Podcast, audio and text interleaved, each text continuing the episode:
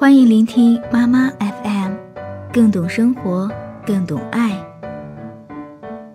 Hello，大家好，我是主播狐狸呀，很高兴呢又和大家见面了。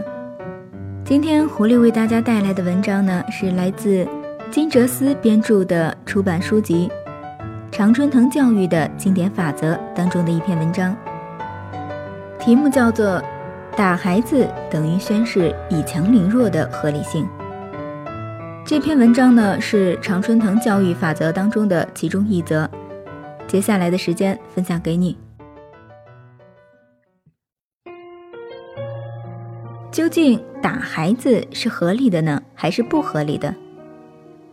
在现在来讲还没有达成一个共识，但是在美国的大部分州是禁止打孩子的，只有少数的一些州承认打孩子的合理性。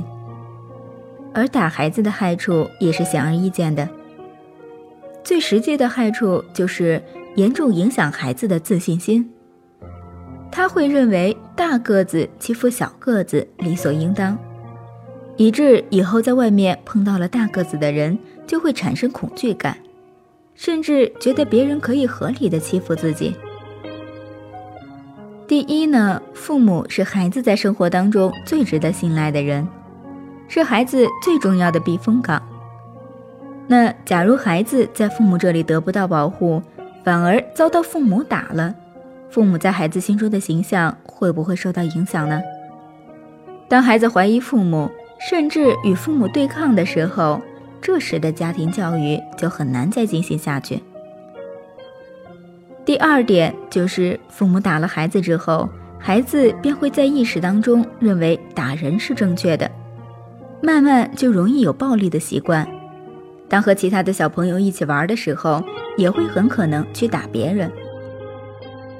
有时候我们会看到一些人因为一点鸡毛蒜皮的小事而大打出手，为什么会这样呢？那我们认为呢，这些人肯定是挨过许多打的。第三，孩子做错了事情，适当的惩罚是可以的。可如果孩子不知道惩罚是为什么而受，那对他所使用的惩罚不但不会起到教育的作用，反而会起到反作用。第四，经常挨打的孩子，自尊心、自信心都比较难培养。就拿成人来说吧，我们跟亲人、朋友、同事之间，不论发生什么问题，一般是不会打人的。为什么呢？因为我们都把对方看作是跟我们一样的人，我们尊重对方。而对于孩子，父母并没有把他当做跟我们一样的人，做父母的也没有把孩子当成是一个完整的人，因此就没有充分的尊重他。久而久之，孩子对自己的认识也会相应的改变。不过，中国传统的教育观念是“棍棒底下出孝子”。就连孔夫子也对他的学生曾子说：“小仗则受，大仗则走。”没有人希望自己被打，孩子也是一样。虽然说作为家长，我们可以有教育这面大旗对孩子行使打的权利，但是也要有原则，才能让孩子真正做到心服口服，才能起到正面的教育效果。所以，我们家长们需要懂得。在以下的六种情况下是不可以打孩子的。第一点呢，就是孩子所犯的错误，父母事先并没有告诉孩子不能这样做，是属于无心的过错，不可以打。第二，孩子犯的过错，父母也有责任。那如果自己都没有以身作则，怎么好意思打孩子呢？第三，父母在盛怒之下会失去理智，而这个时候切忌打孩子，惩罚呢往往会有失分寸。第四，就是情况特殊的孩子不可以打，比如行为亢奋、有精神障碍的孩子，敏感性很强的孩子，或者曾经受过情感伤害的孩子。第五，就是不到三岁的孩子不可以打。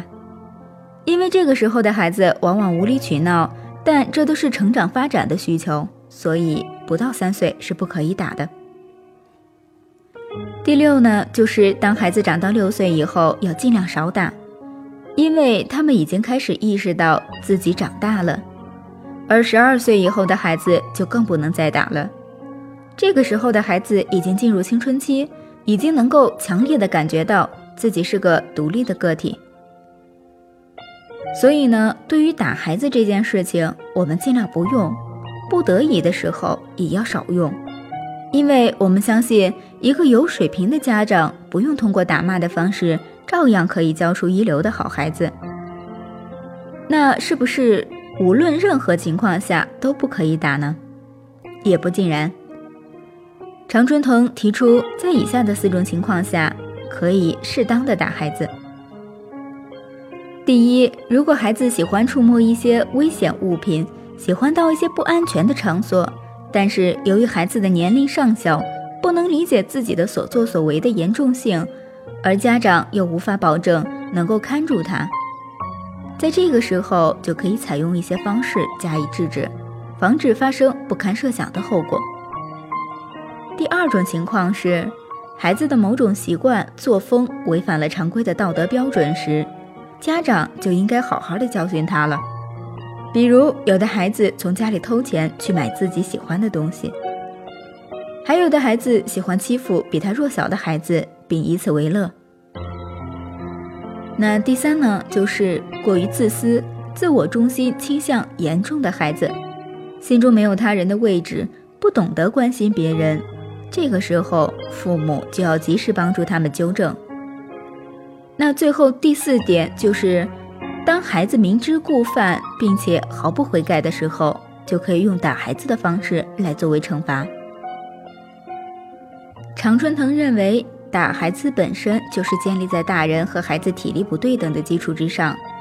那如果家长习惯于用打的方式来教育孩子，也就是向孩子宣示了以强凌弱的合理性。所以各位家长们尽量不要采用这种方式。而且如果暴力方式使用不好，很有可能使家长和孩子之间的信任和感情纽带被破坏。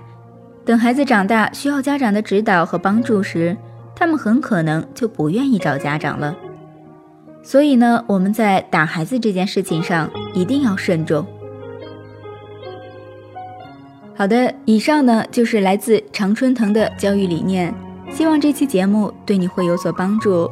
以后呢，狐狸也会推出一些常春藤教育法则的系列节目。如果你喜欢狐狸的节目，欢迎点赞、收藏、转发，并且加关注。也欢迎大家把你的想法和观点写在评论区进行交流，狐狸都会认真看并且进行回复的。那以上呢就是我们这期节目的全部内容，我是主播狐狸呀，我们下期节目再见吧。